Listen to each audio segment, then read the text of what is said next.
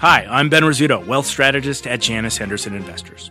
Is a brighter future possible? At Janus Henderson, we think it is. For 90 years, we've worked to help clients achieve superior financial outcomes and fulfill our purpose of investing in a brighter future together.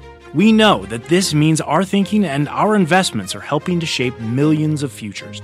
At Janus Henderson, we are committed to helping you invest in a brighter future for the next 90 years and beyond. To learn more, go to janushenderson.com.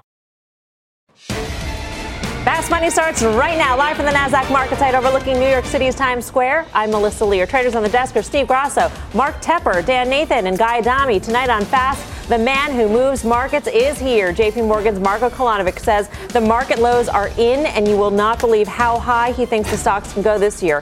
Plus, the IPO freeze as Uber, Lyft, Pinterest, and Airbnb get ready to make their debut. Will the government shutdown derail this highly anticipated IPO stream? We will explain. We start off with the bank bonanza. Goldman Sachs surging 10%, Bank of America surging 8%, taking the whole sector higher after better than expected earnings. The KBW banking index is now up a whopping 11% mm. so far this year. So, after being one of the worst performing sectors last year, is 2019 turning out to be the year of the banks, guy. I thought they were to. They, they said my year they were going to play the Al Stewart song "Year of the Cat," and then they didn't play it. it makes me look. I was so excited. No is the answer to your question, no. no Melissa. And we have to welcome. We have to welcome our guest. Welcome, Mark. Well, she did on the opening. No, but this is a formal now. Oh. A formal one. Well, thank you. You know, thank kudos to Dan Nathan, by the way, who a couple weeks ago said, really? you know, the setup for a lot of these banks was probably positive. A lot of them troughed. Earnings weren't going to be great, maybe good enough, and maybe we'll see a rally. That's what we've seen. In terms of Goldman Sachs, to me, it was only one number that made a difference in Goldman,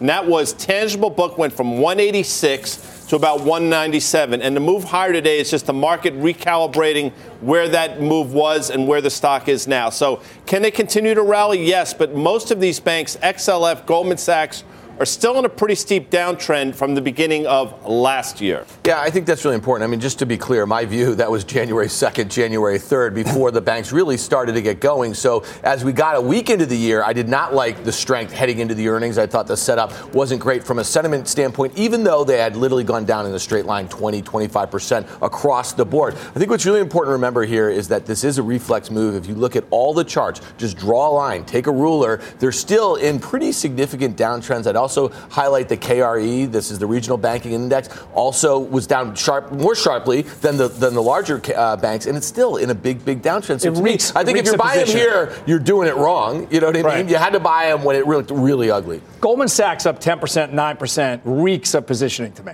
The XLE, you just talked about the banking index. XLE is up 8% year to date. This is all positioning.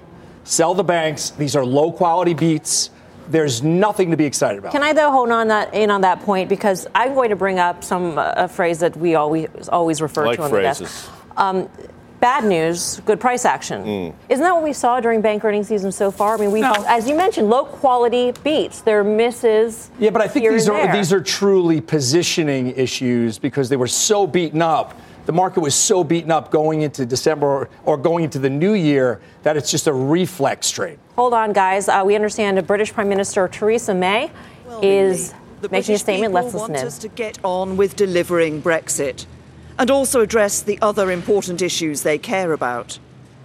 But the deal which I have worked to agree with the European Union was rejected by MPs and by a large margin.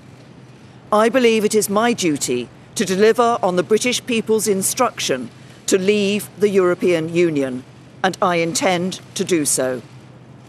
So now MPs have made clear what they don't want. We must all work constructively together to set out what Parliament does want. That's why I'm inviting MPs from all parties to come together to find a way forward. One that both delivers on the referendum and can command the support of Parliament. This is now the time to put self interest aside. I have just held constructive meetings with the leader of the Liberal Democrats and the Westminster leaders of the SNP and Plaid Cymru. From tomorrow, meetings will be taking place between senior government representatives, including myself, and groups of MPs who represent the widest possible range of views from across Parliament, including our confidence and supply partners the Democratic Unionist Party. I am disappointed that the leader of the Labour Party has not so far chosen to take part, but our door remains open. It will not be an easy task, but MPs know they have a duty to act in the national interest, reach a consensus, and get this done. In a historic vote in 2016, the country decided to leave the EU. In 2017, 80% of people voted for parties that stood on manifestos promising to respect that result. Now, over two and a half years later, it's time for us to come together, put the national interest first, and deliver on the referendum. We've been listening to we've been listening to Prime Minister Theresa May making a statement in front of 10 Downing. This after winning a no confidence vote earlier in the day by a very very narrow margin, 325 to 302, uh, indicating here that she will work with all, all parties here to come up with a plan to move forward on what the country decided two years ago, which was to leave the European Union. The longer this drags out, what does this mean for the markets? There are a lot more unknowns. This is a continued drag on not just the UK, but also on EU growth. And what does this to do to central banks around the world? So, so here's the problem. And yesterday we got a glimpse of it when you start to hear about Draghi uh, softening and turning more dovish immediately. We've heard our, our central bank, Powell, getting a little more dovish. So if that's the case, if there's going to be this global synchronized dovish feel, you would think the markets move higher. But I'm worried that it's going to be the opposite this time. The market's going to be skittish, worried about why everyone is so afraid. It seems like both sides are kind of digging their heels in right now. I mean, the EU has to be strict about this. If they're not strict about it, then all the other countries are going to start walking all over them. So um, I think you're just going to see more volatility until there finally is a deal.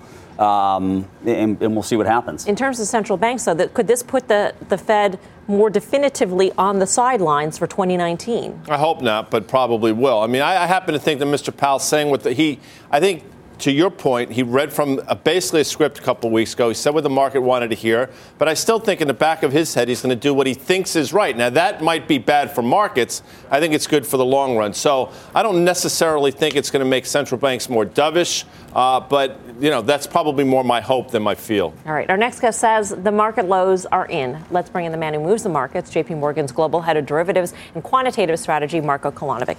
Marco, great to have you back. Good to see you. Happy New Year.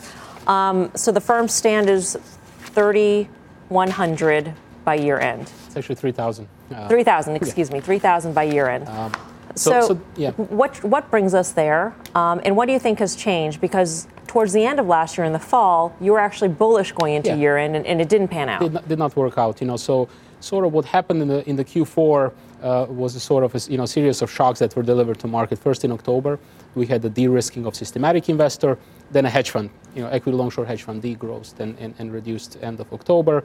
And uh, things stabilized a little bit in November, and we had the G20 progress on G20 and some progress also with, with the Fed, uh, which we thought should be enough actually to, to, to, to, push the market higher.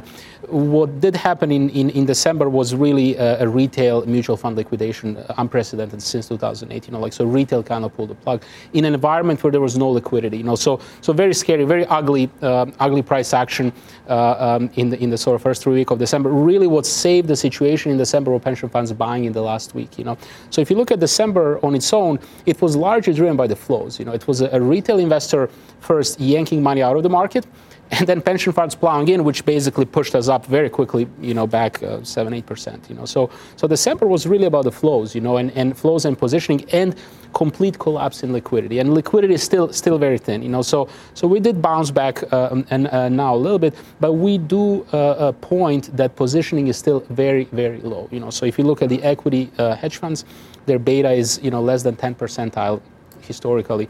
If we look at some of these volatility sensitive investors like vol targeters, you know, they're actually at the absolute low, you know. So, so positioning is very low.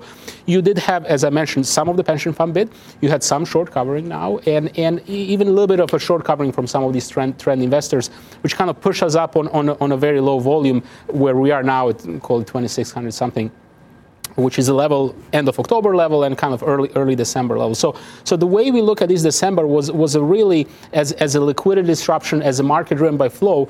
You know we, we do acknowledge weakening in some fundamental data and uh, derating of earnings, uh, but we also do think that uh, price is incorporating that largely at this point. You know so so you could have actually data that is maybe not stellar but stocks that are actually drifting higher on account of some relevering and maybe some opportunistic buying. So, so Marco, let's just take it back one year. Mm-hmm. At this time, yep. you know, the consensus was that we were going to have really good growth, synchronized global mm-hmm. growth in 2018, mm-hmm. and that was the thing that was going to get every strategist, uh, you know, move back up to their 3,200 or whatever the average was a mm-hmm. year ago. So now we've had this reset, and I say to myself, okay, so mm-hmm. now the consensus is global, global synchronized slowing, and I just, I'm, I'm hard pressed to think what are the catalysts that get us back to the prior highs and above that.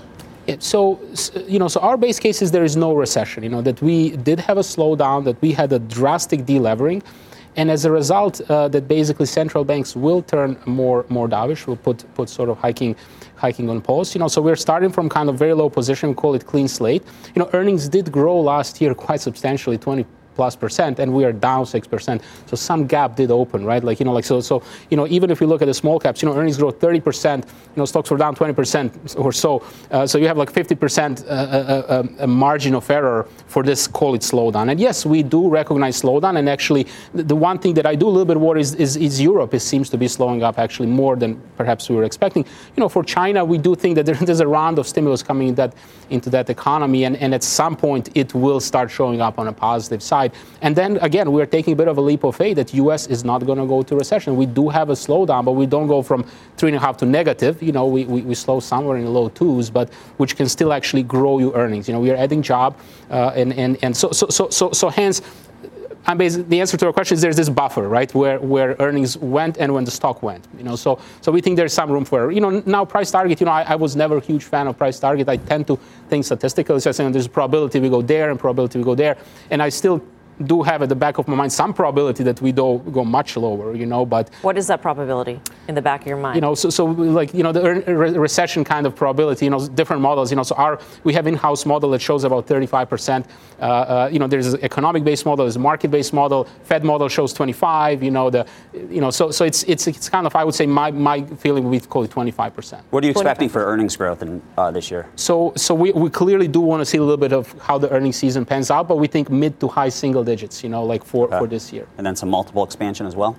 Um, well, at least we, we, we think some stabilization of multiple or not further contraction. You know, maybe a bit of depends a bit of on the Fed and also on the path of economy. The volatility that we saw in the last quarter of the year, will we see that again this year, or is that a thing of the past? You know, so so so so um, uh, we will see more frequently these type of episodes. You know, and, and I, I have been writing about that for the last five years. You know, so kind of 2015 and and February to last year, and then October and December. You know, like so. So I think these type of uh, liquidity seizures we'll see them, um, and and but they typically happen from the higher point of leverage. You know, like so you re-lever fairly quickly, liquidity kind of shoots up. You know, so everybody feels good, and then you immediately get slammed. Liquidity disappears. Systematic sellers come out and sell. Option hedging programs sell. So so you have these kind of little tail events. You know, like so. So I think we will see them, but I just I, we just saw three or four like October, December. You know, like so I think we could be in for like a little bit of a relevering, a reloading phase. You know, like so that's why I think basically positioning is, is, is something that I think can drive market higher despite the, the consensus, which is very bad. Consensus we're, we're running out of time, Marco, but I mean, in, in the era of, of machine trading, mm-hmm. I don't want to blame the machines. This is not, this is, I'm not trying to mm-hmm. fault anybody or anything for volatility, but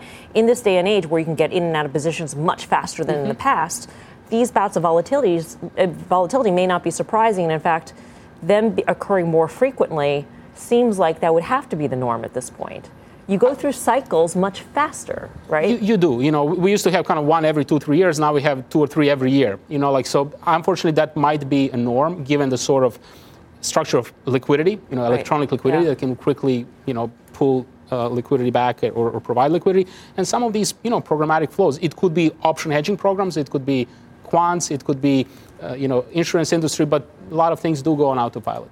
Marco, thank you. Always good to see you. Thank, thank you, you, Marko Kolanovic. Well, to get to 3,000, and Marco does a great job, and he doesn't like price targets, yeah. so I'm going to give him that. But you, you got to if you if you give S&P earnings about 160 dollars, which by the way I think is probably high this year given what we're seeing, that's a 19 multiple to get to 3,000. I don't know how you get to a 19 forward multiple in the environment that we find ourselves in. So look, can we get to 3,000? When you're betting against this market, you tend to be wrong, but I just have a hard time mathematically getting there. So we've got a year-end target of 2850. And we get to that by looking at 2020 earnings being right around 180 bucks and the multiple expanding a little bit out to about 15.8.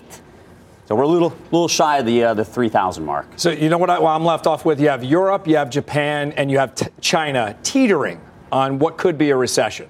You have Powell, even if he stops, takes the Powell pause, QT still running off. So you have a tightening cycle global slowdown, recessions rampant all around the all around the world, lower markets. Coming up, CSX down after hours, but the transports are on track for their best January in six years. One top technician says they've run too far too fast. He'll explain. Plus, it's ramping up to be a huge year for IPOs, but it's just a waiting game as the government shutdown continues.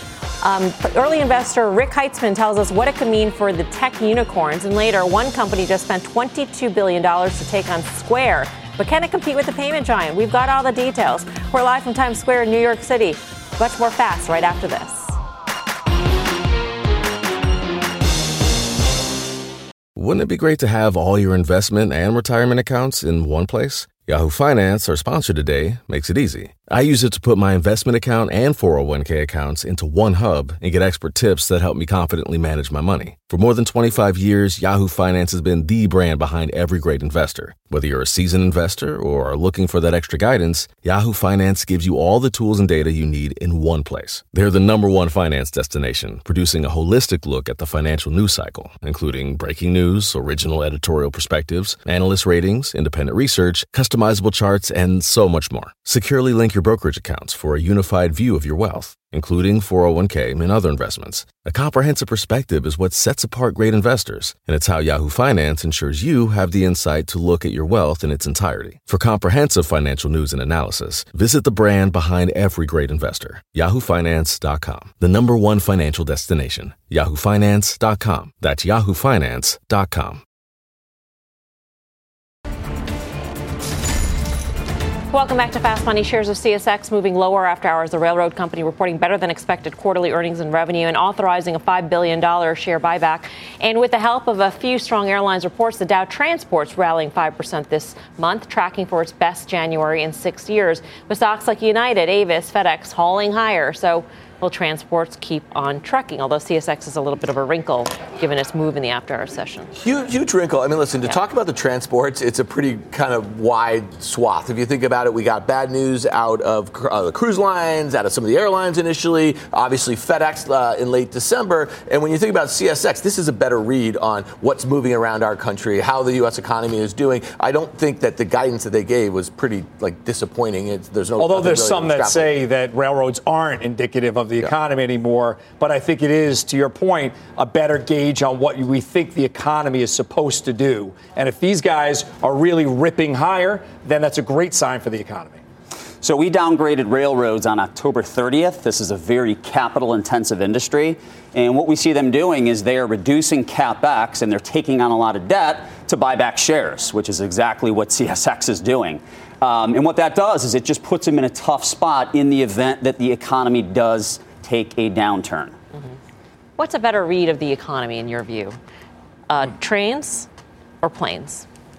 Wow. Well, Trains I asked that because planes? I'll, I'll give you an answer. I'll give you an answer. Metrics. I'll play the game with UAL you. UAL did well. If our economy is 73% driven by the consumer, that mm-hmm. I think that's about right. Then I would say planes is a better read through for the economy. I think I'm t- sort of taking Steve's uh, point on this one. So I'd say planes. In terms of CSX, though, I mean the stock's been in a pretty significant downtrend for the last nine months. The bounce you've seen is a bounce we've seen before at 15 times forward earnings. I don't think it's all that cheap. I think it rolls over here.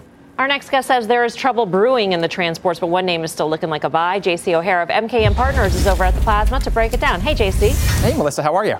Good. What are you looking at? So, transports, you know, what does that mean for the overall market? Now, you like to see transports move higher in a bull market, and you actually like to see the relative line of transports to the Dow Jones Industrial confirm that bullish price action. Unfortunately, we have not seen that. If you go back to the beginning of 2018, January, we had the nice rally in the market. However, if you look at the relative line, we actually made a lower high. So that itself is a bearish divergence with price. If we come back here to the August September highs, what happened? The relative line, again, failed to make a new high. So consequently, we rolled over. Now, what was interesting in November, we actually had a little counter trend move in the market. We actually saw some signs of improvement with the relative line.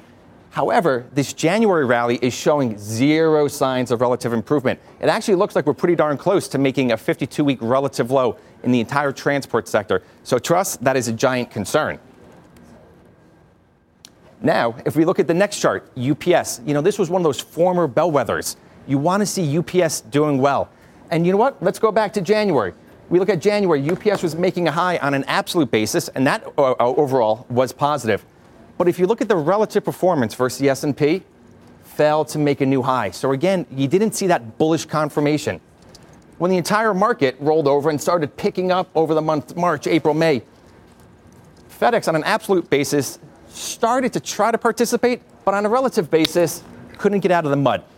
We saw it roll over before the overall market, so that kind of gave you a gauge. When the market's down 20% from its highs, we want to be looking at stocks that are rebounding the strongest off the lows. The average stock since the December 24th low is up nearly 13%. UPS up 8%. So, yes, absolute, it's doing okay, but that's 400, 500 basis points of underperformance. So, UPS is another stock that we want to stay away from. And, Melissa, to answer your question, what is better, rails or planes, or trains or planes? I brought one bullish chart here, and that is of Spirit Airlines. I love this longer term base that it's tracing out here. We can make the case that this chart is showing you a double bottom here. Now, how many stocks actually gapped up 15% during that entire October through December decline? Well, this is one of them right here. Now, there's a little resistance here at 65. If we get above 65, I think this has another $10 upside. So, like this chart, keep an eye on it. 65 is a key level. JC, did you say the average stock is up 13% from the December lows? From the December 24th lows, the average stock is up 13%. Yes. That's amazing that the average stock has made that move. JC, thanks. JC O'Hara of MKM Partners. Um, anybody like Save? Steve Gratz, a Steve Grasso name. Go to the Hulk over there. I mean, that that is a name that out the hook. That, oh, I that, thought you said the Hulk. No, the, well, that too.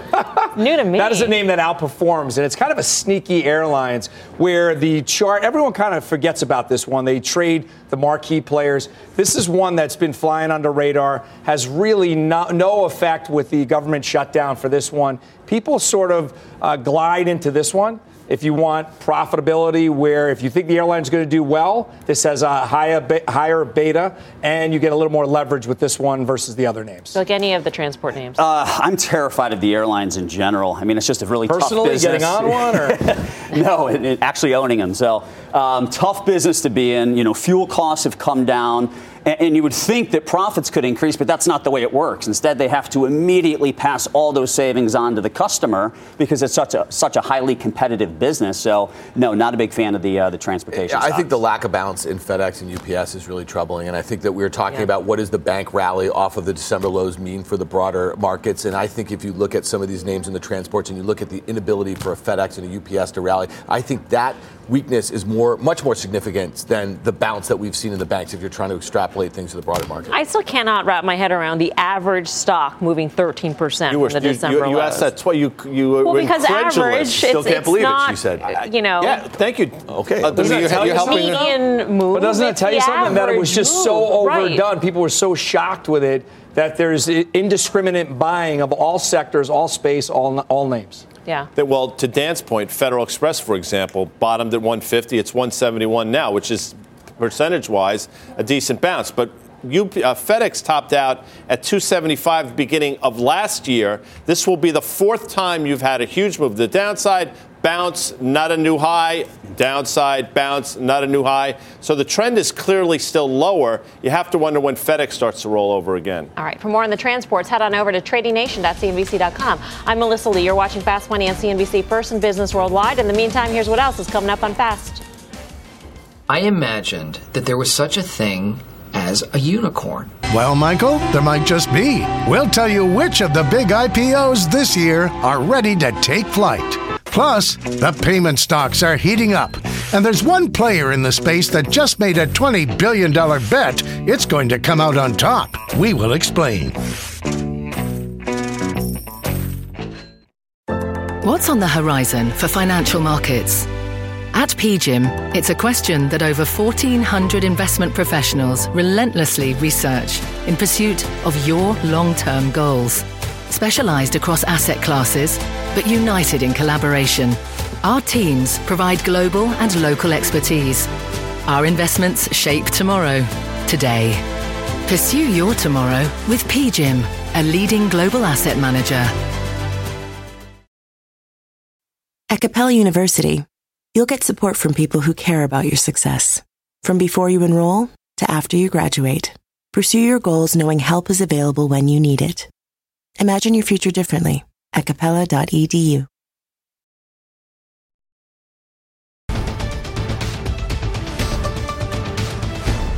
We have some very sad news to share with you tonight. John Bogle, the founder of Vanguard, has passed away at the age of 89. He was a frequent guest on CNBC. Tyler Mathisen has a look back at Bogle's incredible career that helped shape the investment industry. Indexing always works best up, down, or sideways. In 1975, Jack Bogle started the Vanguard Group, and with it, a new way of investing. Jack uh, was uh, the creator, effectively, of, of the index funds. Index funds, mutual funds whose portfolios match a market barometer like the S&P 500, are commonplace today. But they were unheard of in the 1970s, much less the early 1950s, when Bogle wrote his senior thesis about the concept at Princeton. I said mutual funds should be operated in the most honest, efficient, and uh, economical way possible. Uh, I had a, a, sentence in my thesis that said mutual funds can make no claim to superiority over the market averages. Bogle's thesis research laid the groundwork for what would become one of the most powerful investing movements of the late 20th century. He concluded that active trading mutual fund managers failed as a group to outperform the relevant indexes, especially when you subtract fees and expenses. Anybody can do it for a year and a few can do it for five years, and a few can do it for 10 years. But over an investment lifetime, there's about a 3% chance that a money manager can beat the market. After Princeton, Bogle went to work for Wellington Management for over two decades, eventually becoming CEO. He was later terminated for what he called an unwise merger. So he started over, putting the indexing concepts from his thesis into practice at Vanguard. Investors suddenly found the playing field more level. So, to a certain extent, in fact, to a great extent, I would say, he democratized investing for individuals, which was a huge contribution in the mutual fund space. That initial fund, called the First Index Investment Trust and later renamed the Vanguard 500 Index, tracked the S&P 500. Skeptics ridiculed it as Bogle's folly. But by 1990, index investing had taken root. The reason? Bogle turned out to be right. In the 15 years ending in January 2017, nine out of 10 actively managed large cap mutual funds underperformed Vanguard's 500 index. Today, Vanguard has more than 5 trillion under management. Jack Bogle is pretty much like a T-Rex in terms of what Vanguard is versus, you know, a little tiny lizard over here. You don't see too many folks anywhere in the world that manage that much money. After retiring from Vanguard in 1999, Bogle started a research center on the Vanguard campus. There, he continued advocating for indexing and buy and hold long term investing. He called trading stocks a loser's game. It comes right out of Shakespeare. These moves in the market are like a tale told by an idiot, full of sound and fury signifying nothing. I think it's speculators speculating on what other speculators are speculating on. and speaking of speculation, few would have bet on Vanguard back in 1975. Even fewer still would have thought Bogle would still be jousting with critics deep into the second decade of the 21st century. He had his first heart attack at age 31 Doctors said he wouldn't make it to 40, much less live to 89. He had five more heart attacks before undergoing a heart transplant at the age of 65. Well, I may be, I don't want to get carried away here, the luckiest guy in the world. Jack Bogle dead at the age of 89. Let's bring in Bob Pisani from the New York Stock Exchange. And really, Jack Bogle made it possible for Americans across the country to participate in the financial markets. He did, and he had a huge impact on investing and on me personally, Melissa. I remember in 1993, after three years at CNBC, uh, I was astonished at how few active managers were able to outperform their bogey. And one of Bogle's central insights is in fact, very few do. And why not just go along with big parts of the market? He was one of the first people to create an S&P 500 fund that essentially mimicked the S&P 500, and you could buy into it, into his fund. I remember in 1993, after looking at the underperformance of all these fund managers, finally kind of coming over to Bogle's attitude about the whole thing. Of course, it wasn't just uh, that you could get into them uh, and buy into the S&P 500. It was cheaper. Remember, you were paying 2%, 2.5% per year for active management at the time. Most of them were not outperforming. Suddenly, you could buy in for a fraction of that into the S&P 500. It was a simple insight, yet really revolutionary. And think about how we've built from that concept of the index fund, correct, Bob? I mean, right now That's we have right. an industry filled with ETFs, which not would not have been made possible without the thinking that you could actually create a fund right. that is simply an index of the S&P 500. And the, the, great irony here about ETFs is Jack Bogle was not always a big fan of ETFs. Uh, this is ETFs independent of, of uh, mutual funds. He felt on the, in the earlier days that ETFs would encourage too much active trading because you could trade them intraday, unlike a mutual fund. And he really resisted this for a while, the concept. Fortunately, Vanguard, which had since moved on, he wasn't running Vanguard at the time, went very big into ETFs. It turned out to be a fantastic move. Uh, Vanguard itself quickly surpassed uh, Fidelity, its big rival, because Fidelity was slower getting into the F- ETF business. And as a result of Vanguard's decision to sort of go against Jack's wishes, Vanguard is now a giant. It's number two in the ETF business uh, after BlackRock. So uh, the, the, company itself has made some amazing moves, uh, even after uh, Jack Bogle uh, left managing the day-to-day affairs. And even after Jack left uh, Vanguard on a day-to-day basis, Bob, what was so amazing about him is that he would always come onto CNBC and he would basically be the face, the champion of the individual investor, really advocating that people should be involved in this market, be buy and hold investors, and he wouldn't be shy about giving his opinions on that. Yeah, he, he was somewhat astonished by. Uh, I remember having a conversation with him one day about our fixation on, for example, what the sectors were doing on a day to day basis. He kind of thought a lot of this was noise because he was such a long term investor. And when I said, you know, Jack, there are people who want to try to play the markets uh, on a shorter term basis. We don't always want to hold for 25 years. Some people want to move. He said, oh, I understand that, Bob. But you know, you know, Bob, how difficult and impossible, he used to say it is to actually time market activities. He felt a lot of these attempts just weren't going to be successful for most people. And stay long, have a plan, and don't deviate from the plan was his primary message to all of us. Yes. Bob, thank you. Thank you for sharing your okay. remembrances of Jack Bogle. Uh, Vanguard founder, dead at the age of 89. And of course, he's had profound impacts on all of us, either individually or just on our industry, as we were talking about with Bob? I, I think what really hits home is, is when Jack talks about the individual hedge fund manager or fund manager who can't beat the market consistently. And when you look at it to a, a, a grassroots event, we have four traders on the desk tonight.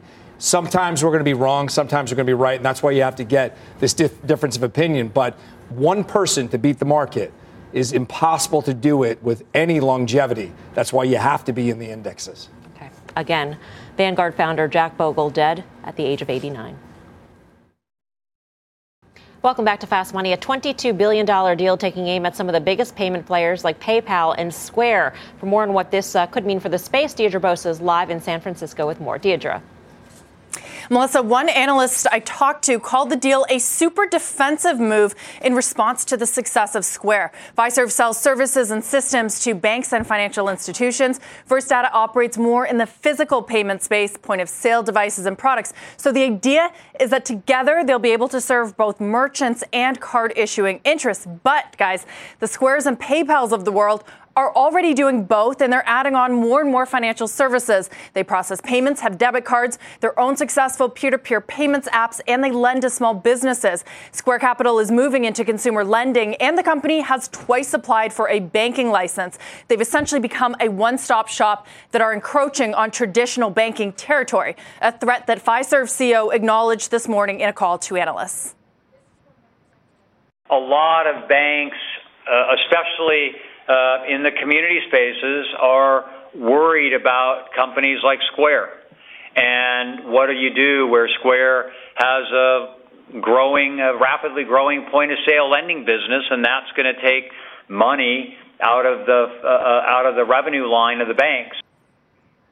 Well, Fiserv and First Data say that they'll be investing half a billion dollars over the next five years on new tech in areas like merchant solutions and digital services. They also say they want to better leverage First Data's Clover point of sale system for small businesses. In other words, they want to catch up to what Square has already been building. Now, Yabuki also called Clover a great opportunity for community banks to fight back. Melissa. All right, Deirdre, thank you. Deirdre Bosa in San Francisco. Uh, what's interesting is that Square apparently recently has been targeting mid-sized businesses, which is really Clover and Clover Go's sweet spot. So the bulk of their volume growth so, recently has been in this mid-sized category. Why are you looking at me so, like because the banks like, so because, what? because no no it's, it's actually a really important point. The banks were so focused they, they weren't focused on Square because fo- Square was really focused on small businesses, right? Mm-hmm. So now that they're moving upstream, they've had this relative bit of success. They're on everybody's radar, and I suspect Square is not going to be an independent company for too much longer. Oh, so they're going to be bought, you think, just because this is happening? Yeah. Uh, Clover and Clover Go, the suite of services, p- point of sale services, deeper pockets, right? I mean, presumably. Fiserv, FDC. Well, I mean, I look at um, Fiserv, for example, and you know, on valuation, say it's still an expensive stock. The stock has been deteriorating now for the last few months. I mean, they report earnings, I think, in about two or three weeks. I would stay away from this. In terms of Square, you wonder. I mean, I'll say this. I don't know if it makes any sense, and Dan will laugh at me. But I've thought this for a while, and I mean, it seems logical. Like Apple and Square together Apple, makes Google. perfect sense to me. Apple, Google, ser- services business. This is where this is. I, I've been long this name on and off. I'm uh, consistently long from $12, right? So when I bought it, I didn't buy it for a payments processor. I bought it for a services company. That was what was really attractive because you get a services company, you could slap any multiple you want to put on it. You get payment processors, you are limited to what you're going to have the stock trade at. But I do believe it's a takeout. It's getting crushed on that value versus growth into yeah. year end. Are you long? I'm still long. Okay, Mark. So in this space, I actually like Visa. I'd rather own, rather own the credit card processor. Uh, Visa is really kind of an all-weather stock. I mean, it's got good global diversification and it's got a strong debit card presence. Uh, so if you look back to the last recession, credit was down double digits, debit was actually positive. So I think uh, Visa would be a good play at this stage of the, the cycle. All right, coming up, a number of huge tech IPOs waiting in the wings, but the government shutdown could be throwing a wrench in the plans of what Wall Street was expecting to be a major year for public debuts. We'll explain. Stay tuned.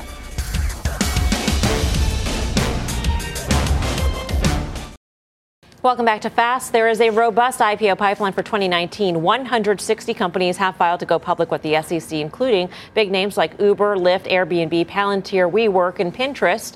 Uber alone may have a valuation of $72 billion, and Pinterest is interviewing bankers in preparation for an IPO, according to Recode. But the government shutdown could be throwing a wrench in the plans. Rick Heitzmann is the founder of FirstMark Capital. He's an early investor in both Airbnb and Pinterest. Rick, it's always good to see you. Good to see you again. Um, so SEC only has essential employees. They're not dealing with IPOs. What's what's happening at this point?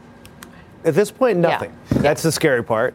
That nothing is happening. But you know, you'd think that we're two weeks into the year. It's not even Martin Luther King Day yet and you know the the tweets are going that there's you know there might not be any public financings in 2019. It's it's way premature. Mm-hmm. So you think about all the things that have to happen. The uh, SEC still has 28 days to reply to a filing. Assuming that the that the SEC reopens, government shutdown reopens, it won't even impact the IPO windows by a quarter. So this is not something that that's really a concern of yours whatsoever yeah. when it comes to your portfolio companies. At what so, point does it become a concern? Is it a month into the shutdown? Is it two months? I think that you're going to see just an accordion back based on how long the shutdown is. If it's a month back, it'll be a little bit less than a month. The issue is, I think it's going to be an issue for all IPOs this year. I think the mega deals, the ones you talked about, the Ubers, the Lyfts, the Palantirs, are going to get done regardless of market conditions and regardless of what happens in the government because they're big known companies that people want to buy. People might need to buy if they think they're the future of transportation.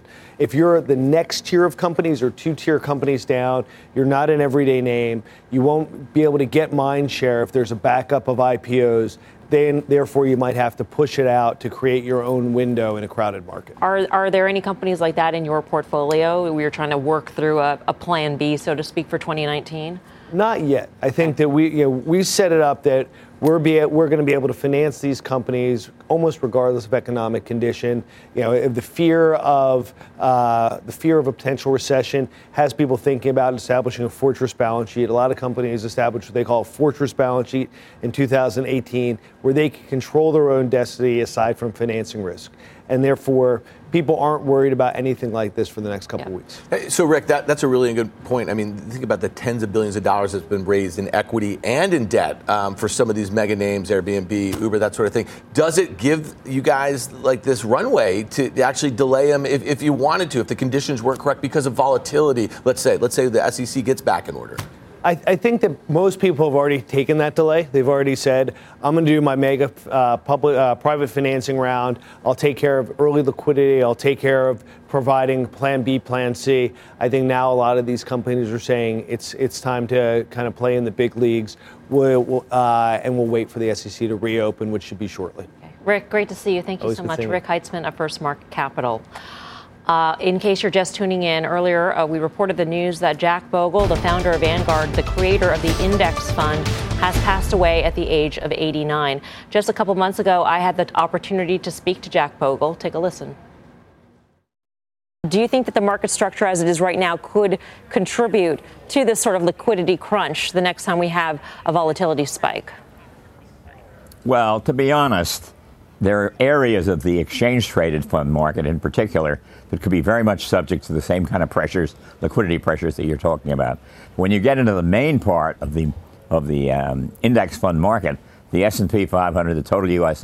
stock market, it's not really conceivable because they are the market. And if there's a panic there, there will be a panic everywhere by definition. Always a straight speaking guy, that Jack Bogle. Let's bring in Becky Quick, who just spoke to Warren Buffett about Jack moments ago. Becky.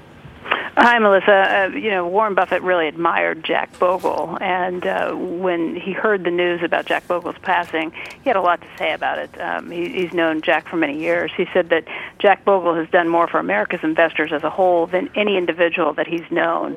Uh, Buffett said that Bogle not only saved investors a lot in the fees that he made them uh, more long-term oriented instead. Instead, he also said he thinks that if you would find the turnover numbers in the S&P 500 index funds versus the versus the ETF are very different. And he thinks that uh, Bogle really did a lot to reset the investors' minds, and and just pointed out again that he brought down fees dramatically for those who followed his words.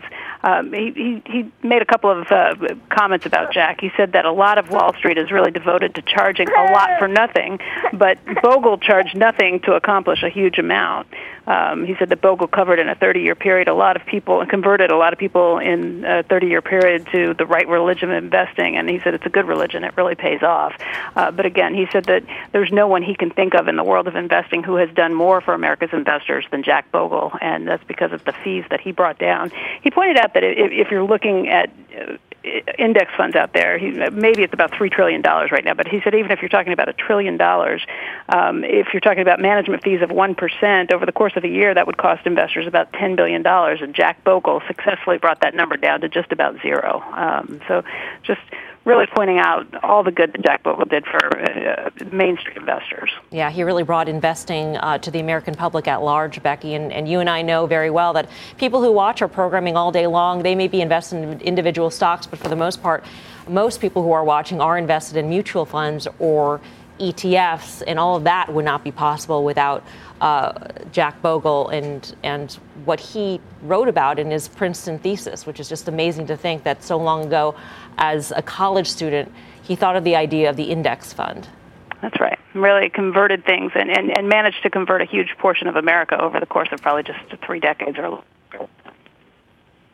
all right, Becky, thank you so much for tuning in. Uh, our own Becky Quick, who spoke to Warren Buffett moments ago. I just want to read an excerpt from the statement uh, that was released by Vanguard. This is from the Vanguard CEO, Tim Buckley. Jack Bogle made an impact on not only the entire investment industry, but more importantly, on the lives of countless individuals saving for their futures or their children's futures. He was a tremendously intelligent, driven, and talented visionary whose ideas completely changed the way we invest. We are honored to continue his legacy of giving every investor a fair shake. And that's really what it has been about. I mean, for so long, Wall Street has been maligned as being an insiders club. And all of a sudden, with the index fund, that club opened up to a whole audience of investors who never had the opportunity really to invest in the stock market before. Think about the words from Warren Buffett, who's done more for the American investor than anybody he can think of. I mean, that's, that's pretty high praise coming from somebody who could probably claim that title himself. So, it's pretty incredible. And to your point, he leveled the playing field for all of the citizens of this country. It's a pretty remarkable life. Yeah. Okay. Well, we'll have more on Jack throughout the hour here as we uh, close up. But uh, again, Jack Bogle, the founder of the Vanguard Group, dead at 89. Welcome back to Fast Money. Take a look at shares of Netflix up 50% since those December lows as it gears up for earnings after the bell tomorrow. Dan Nathan, what is the options market expecting? So, an 8.5% move in either direction, Mel. That's rich to its 7.5% move over the last four quarters. Interestingly enough, that implied move has come down with the stock's huge rip this week. The stock's up 32% on the year. It's up 53% from its Christmas massacre lows here. Obviously, sentiment's running really, really hot into that print last night, especially with that subscriber um, price price increase the other day. You know, if you watch OA last Friday, I was fading it 15, 20 bucks lower. I'm still fading it here. All right, for more options action, check out the full show Friday, 5:30 p.m. Eastern Time. Next up, final trades. Time for the final trade. Steve Grasso. GE up 18% year to date. Sneaky. It's going to continue to perform in a sneaky fashion. GE. Mark Tepper. Long term, I love Netflix, but as a trade, I'm selling it ahead of earnings. I'm concerned about subscriber growth. Dan. Uh, yeah, so XLF that overshot to the downside last month. It's overshot to the upside now. I'm a seller here. Gee. Can't wait for OA tomorrow. Oh, I mean, really? I'm a huge That's OA. on Fridays, though, guy. Today's not Thursday? No. It's our anniversary, by the way. No, what? That's a tease. That's a tease. On Friday? Yeah. 10 year anniversary? Yes. Can I come to the show just Sure. like just to You're say hi? here Open already. American invitation. Barrick, I think gold sneaky as well, ABX. All right, that does it for us. Thanks for watching. See you back here tomorrow at 5 for more Fast. Meantime, don't go anywhere. Mad Money with Jim Cramer starts right now.